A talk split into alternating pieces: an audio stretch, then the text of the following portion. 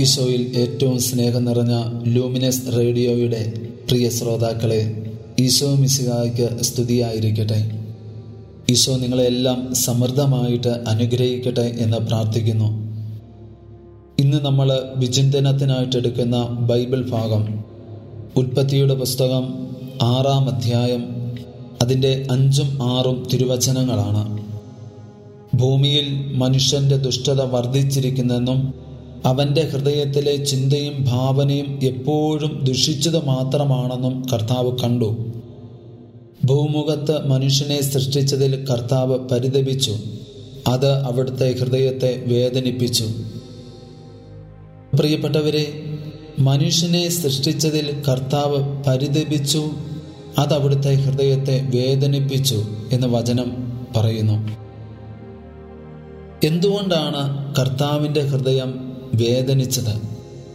സ്വർഗത്തിലിരുന്ന് ദൈവം എന്റെയും നിങ്ങളുടെയും ഹൃദയത്തിലേക്ക് നോക്കുമ്പോൾ ചിന്തയും ഭാവനയും എപ്പോഴും ദുഷിച്ചതാണെങ്കിൽ നമ്മളെ സൃഷ്ടിച്ചതിൽ കർത്താവ് വേദനിക്കും.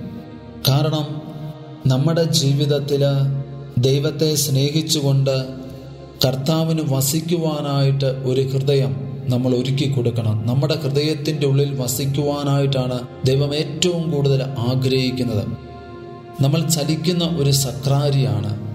അപ്പം നമ്മുടെ ഹൃദയത്തിന്റെ ഉള്ളിൽ വസിക്കുവാനായിട്ടാണ് ദൈവം ഏറ്റവും കൂടുതൽ ആഗ്രഹിക്കുന്നത് ആ ഹൃദയം എപ്പോഴും ദുഷിച്ചതാണെങ്കിൽ എന്ന് വെച്ച് കഴിഞ്ഞാൽ എന്റെ യാത്രയിൽ എന്റെ ജീവിത രീതിയിൽ എന്റെ സംസാരത്തിൽ മറ്റുള്ളവരെ കാണുമ്പോൾ എന്റെ ഭാവനയും ചിന്തയും ഒക്കെ ദൈവത്തിന് ഇഷ്ടമില്ലാതെ പാപകരമായ അവസ്ഥയിൽ ലോകത്തിന്റെതായ ചിന്തയിലൊക്കെയാണ് എന്റെ ഭാവനയും ചിന്തയും എങ്കിൽ ദൈവത്തിന് എങ്ങനെ എന്റെ ഹൃദയത്തിൽ വസിക്കുവാനായിട്ട് സാധിക്കും?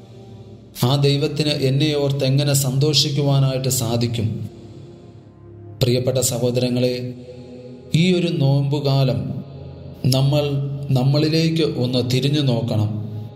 എന്റെ ചിന്ത എന്റെ ഭാവന എന്റെ ജീവിത രീതി എന്റെ സംസാരം എന്റെ കുടുംബത്തിൽ എന്റെ ജീവിത പങ്കാളിയുള്ള ഇടപെടൽ എന്റെ മക്കളോടുള്ള ഇടപെടൽ എന്റെ മാതാപിതാക്കളോടുള്ള ഇടപെടൽ എന്റെ സഹോദരങ്ങളുമായിട്ടുള്ള ബന്ധം ഇതെല്ലാം നമ്മളൊന്ന് ചിന്തിക്കണം. ഇതിലൊക്കെ വിള്ളലുകൾ ഉണ്ടെങ്കിൽ നമ്മളിലേക്ക് തന്നെ നമ്മളൊന്ന് തിരിച്ചു ചെല്ലണം.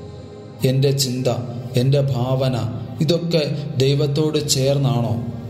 ഇതൊക്കെ ദൈവവചനമനുസരിച്ചാണോ ഞാൻ അങ്ങനെ ജീവിക്കുന്നത്?